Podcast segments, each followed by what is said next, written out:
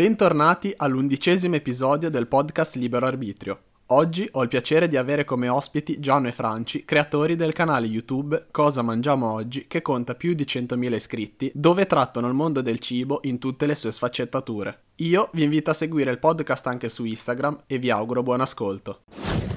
Vabbè, allora innanzitutto vi ringrazio di aver accettato questa intervista, di partecipare a questo podcast e, um, questo podcast Grazie nasce esclusivamente con l'idea di capire cosa c'è dietro un canale YouTube, ovviamente quei canali YouTube che seguo perché sennò sarebbe poco utile e intelligente andare a intervistare gente di cui non conosco niente. E quindi sono molto contento di avervi come ospiti. E vi volevo fare qualche domanda dove rispondete come volete, eh, Giano, Franci, come, come, preferite voi. E la prima domanda che vi volevo fare era quando nasce l'idea di aprire un canale YouTube? Come nasce? Allora, eh, innanzitutto grazie, grazie per i complimenti. Eh, guarda, il nostro canale YouTube nasce eh, nel 2018 a maggio, largo circa, ehm, e nasce per, per gioco, quasi, quasi per caso, nel senso che e io e Franci siamo sempre stati, io, io, e Franci nel canale parliamo di cibo fondamentalmente, come avrai visto, no? più o meno a 360 gradi. Noi siamo da sempre stati, o comunque da molto prima del canale, siamo sempre stati appassionati di cibo eh, e quindi il cibo ci ha sempre accompagnato nella, nella nostra quotidianità, nelle nostre vacanze, eh, per esempio, già prima del canale andavamo negli stellati, già prima facevamo le vacanze come le vedete nel canale, eccetera, eccetera, eccetera. Un bel giorno ci siamo comprati, per merito di Franci, devo dire, che andò in fissa, decise di comprare una GoPro. Noi le vacanze le facevamo sempre normalmente facendo le, le normali fotografie, quelle che poi torni a casa ne hai 16.000 e devi metterti lì a editarle, cancellarle, sistemarle e fare i, come dire, i filmini con i programmi da far vedere poi ai, tuoi, ai tuoi genitori piuttosto che ai tuoi amici per ammorbarli durante un pomeriggio dopo magari una bella mangiata insieme, no? Comprando questa GoPro siamo passati un po' dalle, dalle foto, se vuoi, ai video, nel senso che abbiamo un po' abbandonato, comunque ridotto il numero di foto che facevamo per cominciare a fare dei video. Poi tornati a casa io avevo questo materiale video eh, che non sapevo bene cosa farne e ho deciso di imparare a utilizzare un, un, un software di, di editing e, e, da lì ho cominciato a prenderci gusto, poi io ho un po' la passione per tutta la parte tecnologica, sono io l'anima tecnologica dei due, quindi sono io che si occupa poi del montaggio video, eccetera, eccetera. Insomma, te la faccio un po', un po breve perché la risposta si sta dilungando, però di fatto eh, ho visto che ci prendevo gusto, ho cominciato a montare i video, inizialmente li vedevamo solo noi due, poi un bel giorno ho detto, vabbè, proviamo a caricarlo su YouTube e vediamo cosa succede. E da lì abbiamo cominciato in maniera in, in, inizialmente poco frequente, poi con più frequenza a caricare video. Però per i primi tempi non ci si calcolava nessuno, eh, nel senso che come tutti quelli che iniziano su YouTube, gli inizi sono stati molto difficili, lo facevamo solo per nostro, come nostro diario, tra virgolette, sapendo che tanto nessuno ci guardava. E poi dopo un annetto circa sono cominciate ad arrivare un po' di views e un po' di iscritti. Ok, e la cosa che volevo chiedere era, eh, nell'ideale possiamo dire italiano, perché se andiamo oltre l'Italia questo ideale cambia. YouTube è una piattaforma, tanti dicono per bambini, tanti dicono per persone eh, senza un intelletto, invece io questa cosa ovviamente non la penso perché sono un fruitore di YouTube. La cosa particolare che io mi ricordo quando vi ho vista per le prime volte, ho detto, cavolo, questi due non sono i soliti ragazzini che vogliono magari fare il video di un gioco sulla PlayStation, senza nulla togliere a PlayStation perché sono un videogiocatore, però secondo me voi riuscite a raggiungere una fetta di pubblico anche più giovane di voi perché per quanto siete più grandi delle persone leggermente più grandi poi delle persone che stanno solitamente su Grazie per il leggermente. Riuscite, riuscite ad arrivare veramente anche ai più giovani, vi dico io ho 22 anni, andare a mangiare in uno stellato, certo, è una cosa che può interessare, ma fino ad un certo punto. Invece mi sono ritrovato a vedere tutti i vostri video, io vi ho conosciuto per un video di uno stellato, poi vi ho imparato a conoscere anche per gli altri video, per i viaggi e ultimamente anche su, su Twitch. Come la vedete questa cosa, ovvero da, voi ovviamente avete i dati di chi vi segue, avete tanto seguito anche dai più giovani, quindi quelle persone che stanno di più su YouTube, o invece avete una fetta di pubblico più ampia? Allora, ti rispondo io su questo. Da un punto di vista di target, la fascia 18-24 è più del, del 30-35% dei nostri fruitori e poi quella successiva eh, a livello di importanza è quella dai 25 ai 34. Però il punto secondo me è che bisogna distinguere tra piattaforma e contenuto. YouTube, da un punto di vista di piattaforma tecnologica, è fighissima perché ti permette di raggiungere un numero di persone potenzialmente infinito. Sta poi a te decidere che cosa, che cosa ci vuoi comunicare. Quindi in realtà chi dice YouTube è per i bambini, i ragazzini, eccetera, sicuramente ci sono dei contenuti per, per le persone più, più, piccole, più giovani, però dipende da te, dalla tua volontà di proporre un contenuto diverso e nel momento in cui proponi un contenuto diverso, probabilmente incrociando le dita magari qualcuno di interessato lo trovi. Stiamo vedendo la stessa identica cosa, stiamo provando ed è ancora più difficile ora su Twitch che è, se vuoi, ancora più giovane rispetto a YouTube, ma è una piattaforma da un punto di vista di potenzialità tecnologica incredibile.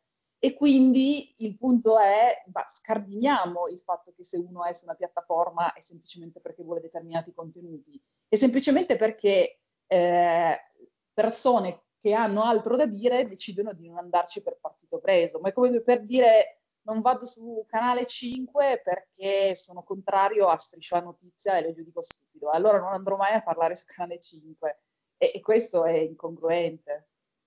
Ok, ho capito e correggetemi se sbaglio, Twitch è forse anche più difficile perché magari il video di 10 minuti, un quarto d'ora, poi sono sempre molto interessanti i vostri video perché magari raccontate uno stellato, in questo periodo state raccontando dei viaggi, quindi magari la persona che non vi conosce se lo vede anche volentieri un video. Invece su Twitch magari sentire un'ora e mezza di chiacchierata, si può dire, mentre voi fate da mangiare o bevete un bicchiere di vino, forse per seguire un'ora e mezza, due ore così, la persona deve essere veramente attaccata al canale o comunque sentirsi quasi un vostro amico. Quindi forse i numeri più bassi di Twitch sono anche spiegati da questo.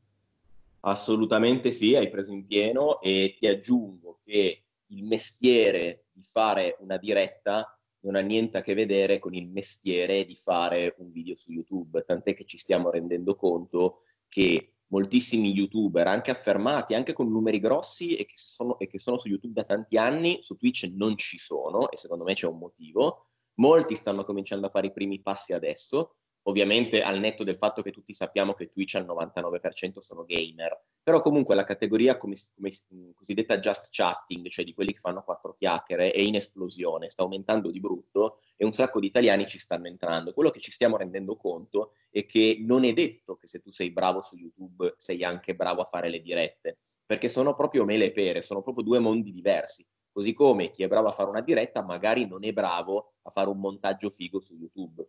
Quindi sono proprio due cose completamente differenti. Poi sì, come dici giustamente tu, è difficile portare gli utenti perché una diretta di due ore non è un video di dieci minuti dove ti metto il meglio che abbiamo fatto nella vacanza o nello stellato, eccetera, eccetera. E anche perché, eh, ultimo e non ultimo, è difficile, gli utenti sono pigri fondamentalmente. Per quanto possano essere tuoi, tuoi fan persone che ti adorano persone insomma, che, che, che ti seguono qual- a, a svariati livelli, tu hai voglia di dirgli ragazzi di Instagram seguiteci su Twitch, ragazzi di Facebook seguiteci su Twitch, perché la gente non cambia piattaforma, perché è pigra e non lo fa a meno che proprio non è costretta o, o non ti adora in modo estremo.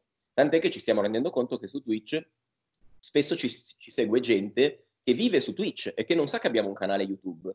Spesso arriva gente dicendo, ah ragazzi vi trovo simpatici di qua, di là, e scopriamo che non conosce il nostro canale YouTube.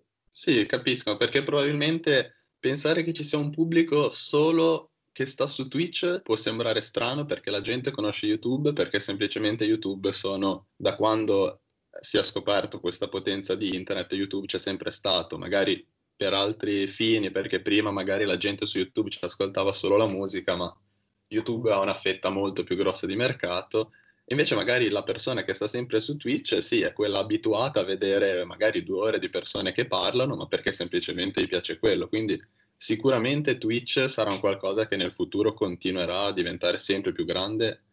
Ricordiamoci che comunque è già, possiamo dire, enorme perché ci sono degli streamer che stanno facendo 10, 11 mila sub che, come sapete voi, sono veramente difficili da fare. Sì, assolutamente, sì. sì. sì, sono streamer navigati che magari ci sono già da anni. Stranieri però, anche. Però, sì, sugli stranieri proprio andiamo su numeri altissimi. Mm. Sugli italiani c'è qualcuno che fa numeri grossi, non sono tantissimi onestamente, nonostante Twitch ci sia da, dal 2014, quindi ormai si ha già un bel po' di tempo, però le potenzialità, come diceva Franci, sono altissime. Adesso io dico sempre questa cosa, si sta, sta cominciando adesso il campionato delle dirette e se lo giocano i, i quattro big player che sono Facebook, Instagram, eh, YouTube e Twitch. Ed è un po' una scommessa investire sull'uno piuttosto che sull'altro. Noi abbiamo deciso di investire su Twitch anche un po' per, di, per diversificare. Speriamo di avere ragione nel lungo termine, mettiamola così. Sì, anche perché magari è dato un po' dal periodo in cui uno ci prova, perché se vediamo il periodo che stiamo vivendo adesso, che siamo tutti obbligati in casa, magari una persona è anche più propensa a stare un'ora e mezza davanti a una diretta di una persona, cosa che magari durante l'anno, magari durante i giorni, quelli che speriamo di tornare a vivere il prima possibile, certo. quello è più difficile, è più facile vedersi un video che è fruibile in dieci minuti e poi possiamo tornare a fare quello che facevamo prima. Corretto. E volevo tornare un attimo al vostro canale YouTube. Volevo chiedervi come organizzate il canale, ovvero prima mi hai già un po' risposto che editi tutto te, ma anche nell'organizzazione nei video. Quanto preparate prima i video? Avete una programmazione ben precisa? Come funziona? Allora, noi abbiamo diverse tipologie di, di contenuti.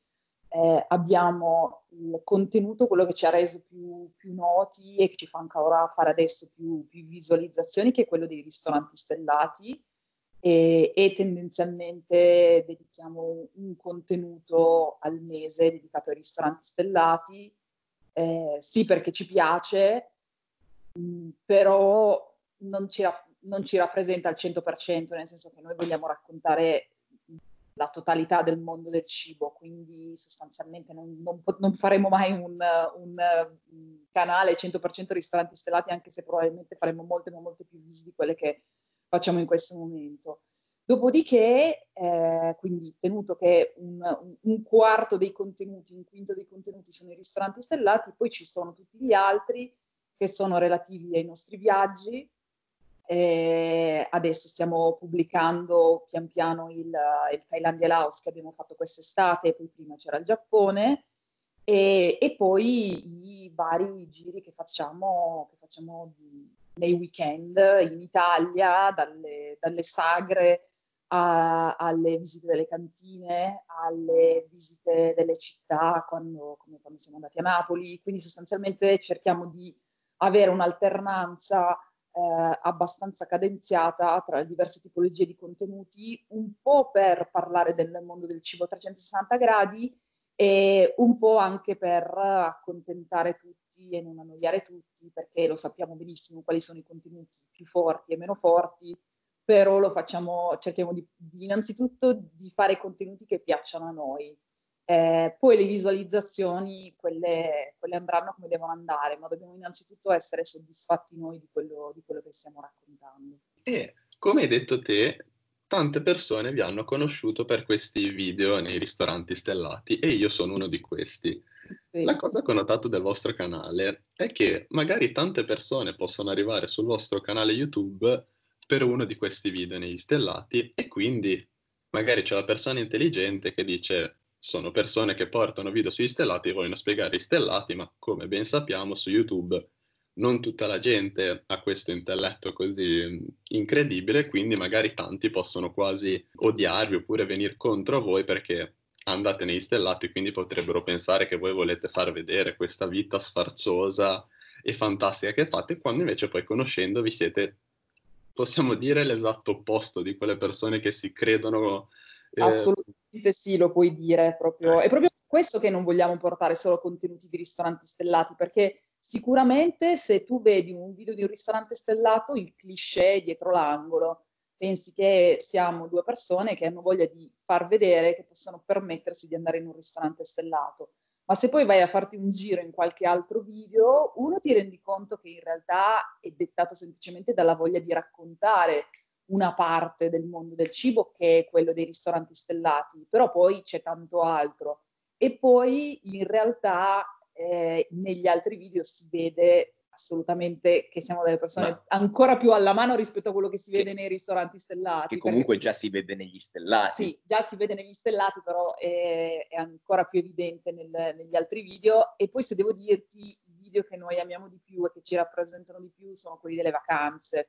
Fosse per noi faremmo solo video di giro per il mondo ad assaggiare cibi strani, a scoprire nuove culture Difatti quelli lì saranno la certezza, quello non, non mancherà mai nel, nel, nostro canale, anche se appunto paradossalmente è quello che fa, che fa meno visualizzazioni, ma è quello che ci diverte, diverte, di più fare. Diciamo che generalmente il pattern che, di cui ci accorgiamo eh, compiere da parte degli utenti, anche perché poi sono gli utenti stessi che ce lo dicono, è noi facciamo acquisition, passami il termine un po' tecnico, con i video sugli stellati, di solito, eh poi la gente inizialmente guarda solo quelli e magari se li, se li bingia, se li guarda tutti.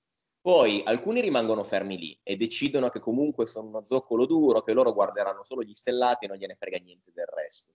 Altri magari si incuriosiscono e vanno a vedere, che ne so, lo street food di Napoli, l'evento del cibo XY e piano piano cominciano a conoscerci per poi finire come ultimo gradino finale a guardare anche quelli delle vacanze e a quel punto si innamorano di noi, nella migliore delle ipotesi ovviamente, a 360 gradi e diventano dei, dei fan veri e propri. Di solito questo è il pattern. Poi c'è anche gente che magari invece ci conosce direttamente già dai video dei viaggi e si innamora di quelli, eccetera, eccetera. Però sì, è un po' come, come ha detto Franci, la nostra idea è raccontare un'esperienza di cibo, che sia uno stellato o che sia una bancarella indonesiana incontrata in vacanza e tutto quello che, che sta in mezzo ci dispiace un po' venire etichettati, alle volte capita, come quelli dei ristoranti stellati, perché non è un'etichetta che ci sentiamo addosso. Quello, come diceva Franci, è solo un format, ma ce ne sono tanti altri. Esattamente. Di più io volevo farvi poche domande sugli stellati, perché non volevo aiutare questo cliché di pensare che siete soltanto quelli che fanno video sugli stellati,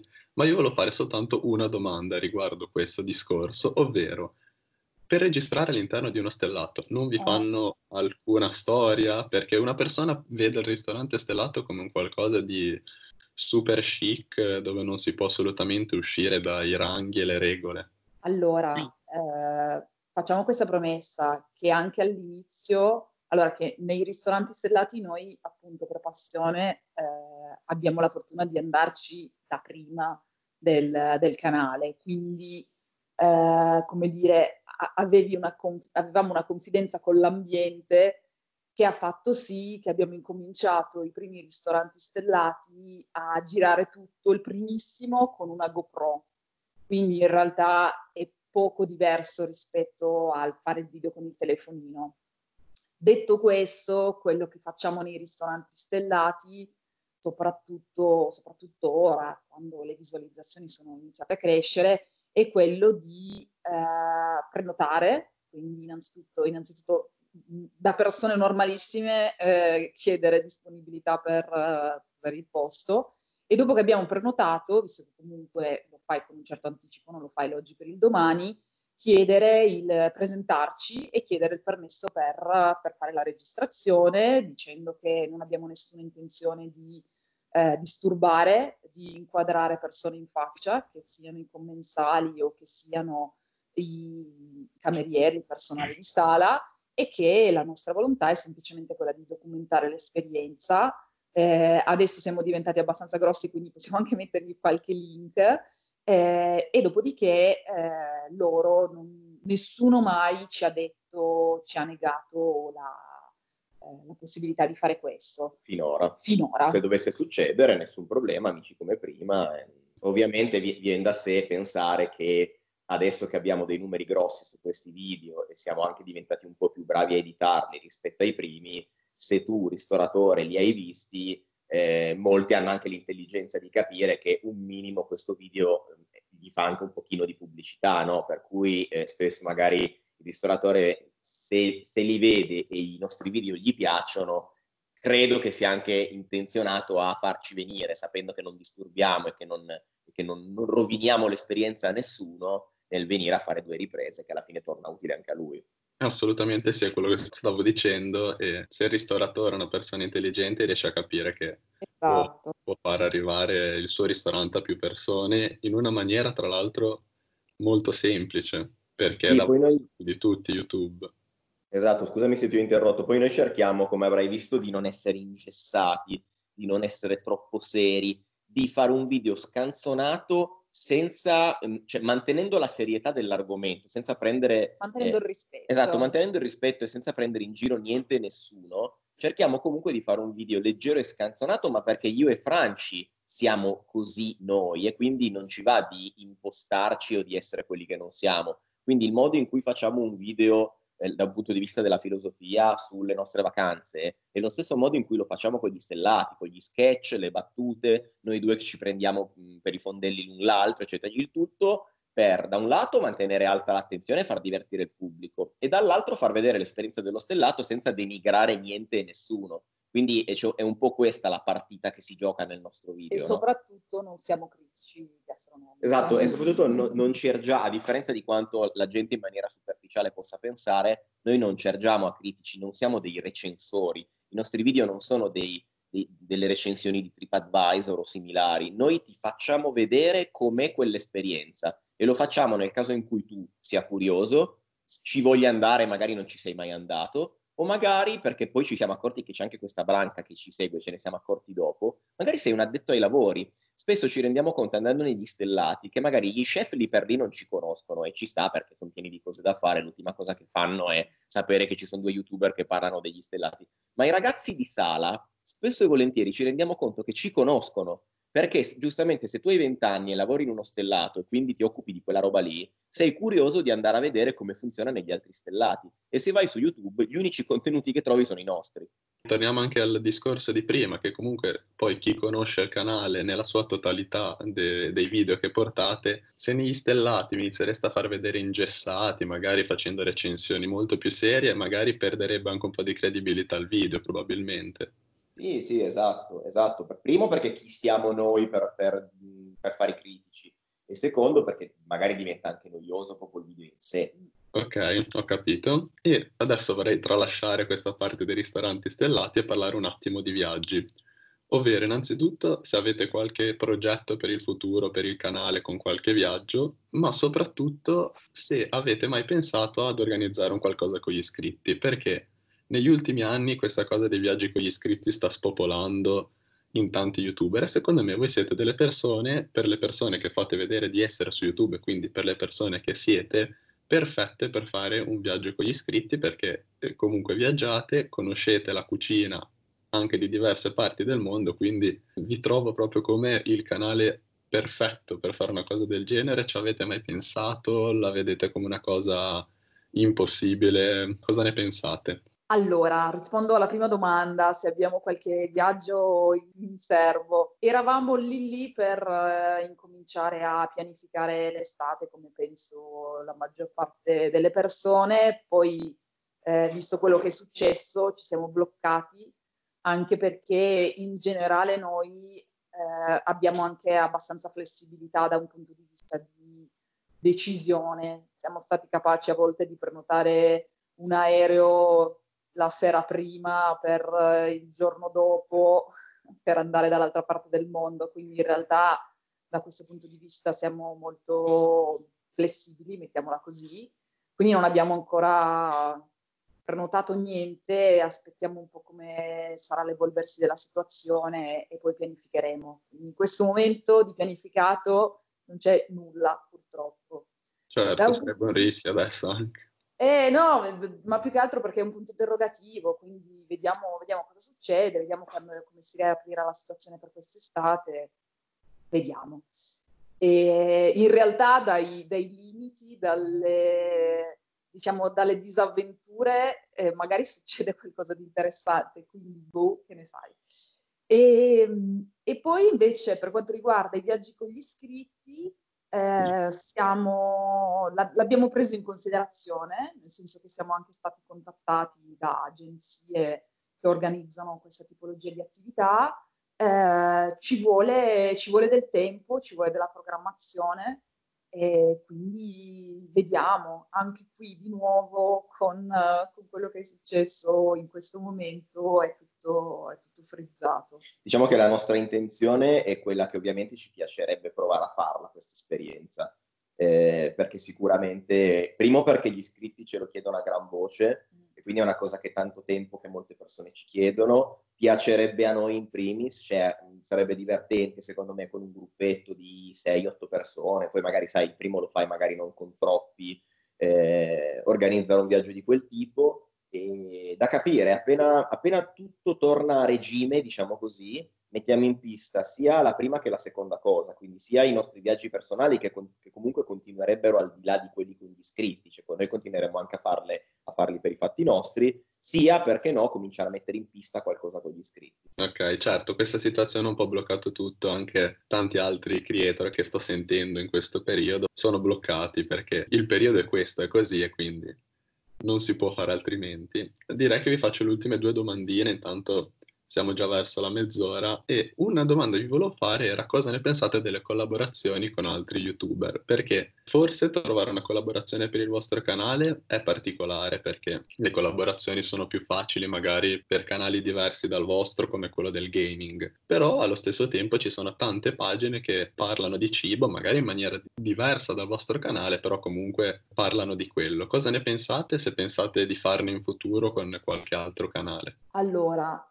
Premesso che siamo super giovani da un punto di vista di nascita del canale, quindi non abbiamo questa awareness all'interno di YouTube così alta, nel senso okay. che non ci conoscono in tanti. Fatta, fatta, questa promessa, noi siamo assolutamente aperti alle, alle collaborazioni.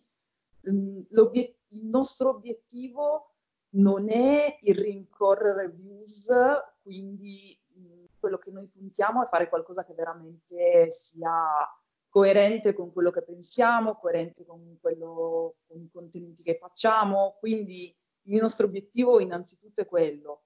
Detto questo, nel momento in cui si verificherà questa situazione, perché no? Cioè l'idea di fare amicizie, di collaborare con altri youtubers non può altro che divertirci. Esatto, diciamo che il valore aggiunto di tutto questo deve essere per i nostri iscritti e per la nostra community.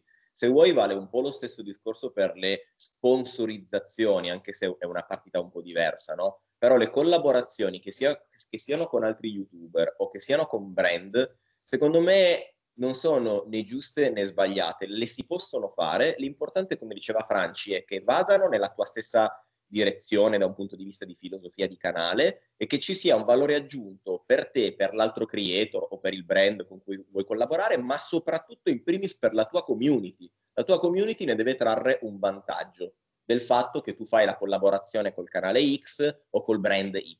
Allora a quel punto può aver senso. Altrimenti se lo fai solo per le views, i soldi o qualsiasi altro fattore, fregandotene di che cosa andrà come contenuto sul tuo canale, non stai facendo altro che da un lato tradire la tua community e dall'altro rovinare la qualità dei tuoi contenuti. Diciamo che paga nel breve, sicuramente paga, però non paga nel lungo e se tu vuoi fare un ragionamento di lungo periodo eh, conviene fare delle scelte ragionate, solo quello. Certo, capisco anche perché la gente se ne renderebbe conto se vi conosce che state facendo una marchetta o se state uscendo sì, dai vostri... Esatto, esatto, esatto. Esattamente, esattamente, e maga- o magari non se ne accorge alla prima, ma se continui a farle, vuoi uno, vuoi due, vuoi tre, poi dopo un po' ho capito che stai facendo questo tipo di contenuti e dopo un po' ti mollo. La, la cosa più preziosa che tu puoi, puoi avere su YouTube è la fiducia.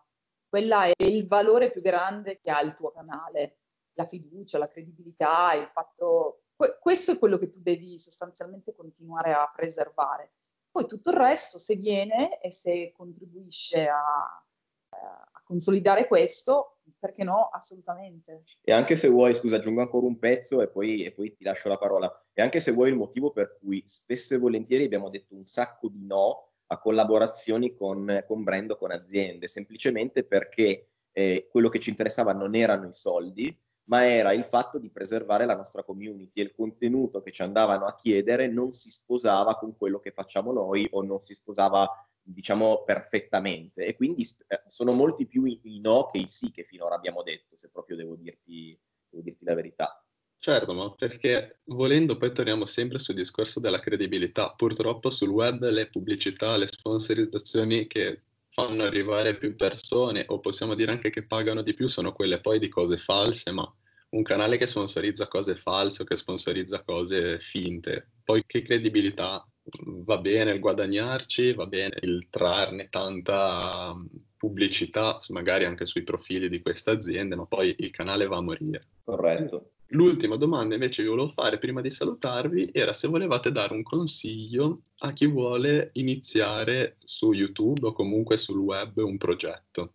Eh, allora, guarda, eh, altra domanda eh, molto intelligente e che qualche volta capita che ci facciano anche gli utenti, sia in diretta che, che nei commenti. Allora, io la prima cosa che dico è, ehm, ci sono diversi ambiti. Allora, partendo dall'ambito che cosa mi serve, eh, la risposta è, ragazzi, non vi serve praticamente niente. Con il vostro cellulare potete già iniziare a fare video, a registrare, eh, i cellulari di ultima generazione o comunque anche se non avete l'ultimo iPhone o l'ultimo Samsung fanno degli ottimi video, quindi non pretendete, no, non, non, pensate che il mezzo sia il contenuto. Il fatto che tu ti compri una reflex, spendi 1500 euro, un drone, una GoPro di ultimo livello, eccetera, eccetera, non fa di te un videomaker, perché poi quelle, quegli strumenti li devi saper usare e comunque la prima cosa devono essere i tuoi contenuti di qualità, non gli strumenti. Gli strumenti poi arriveranno dopo. Quindi la prima cosa è comincia a registrare con quello che hai. Seconda, il secondo consiglio è sempre sii te stesso,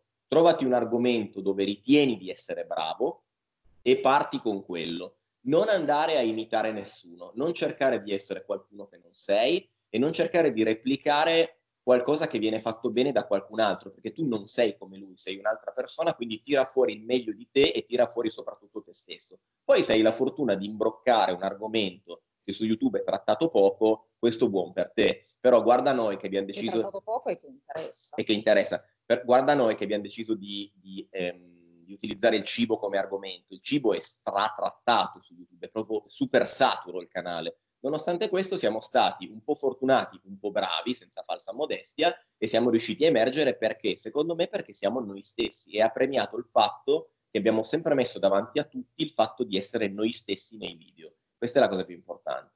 Il punto è che ti devi, devi fare del contenuto poi, tra l'altro, che innanzitutto piaccia a te e che ti diverta, perché la strada per ottenere visibilità, perché poi non neghiamocelo il fatto che, quel, che tante persone guardino il tuo video, alla fine è poi quello che ti dà soddisfazione, che ti spinge ad andare avanti, però prima di raggiungere quello step lì ne passa di acqua sotto i ponti e quindi innanzitutto tu devi essere soddisfatto di quello che stai raccontando, ti devi divertire e ti deve piacere il fatto di farlo. Non devi, l'obiettivo non deve essere eh, fare views, l'obiettivo deve essere divertirsi. Se ti diverti prima o poi riuscirai. O tantomeno fare i soldi, anche perché se fai una cosa con l'obiettivo di fare i soldi o fare le views e quindi in fondo in fondo non ti diverte tantissimo, prima o poi mollerai, cioè è inevitabile, lo diceva Steve Jobs quando parlava del fatto di trovarsi il lavoro ideale. Se tu non hai la passione che ti brucia dentro per quella roba lì,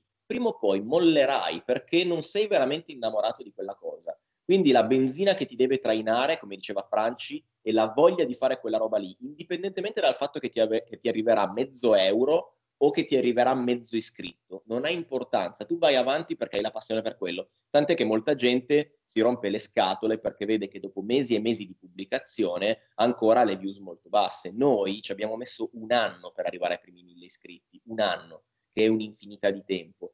Ci sono alcuni video stellati che pubblicati oggi dal nostro canale ci fanno fare mille iscritti quasi in un giorno.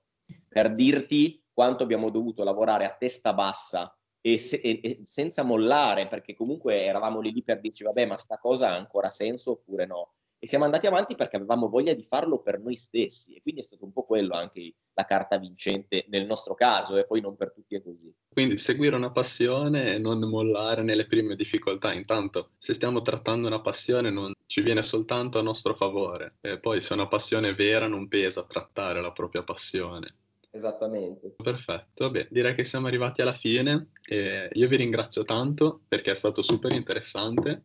Grazie e... a te niente, invito tutte le persone che ascolteranno questo podcast eh, di andarlo a seguire su YouTube, Instagram e la sera su Twitch e vi ringrazio ancora, è stato un piacere. Grazie, Grazie mille, mille Gianluca. Ciao.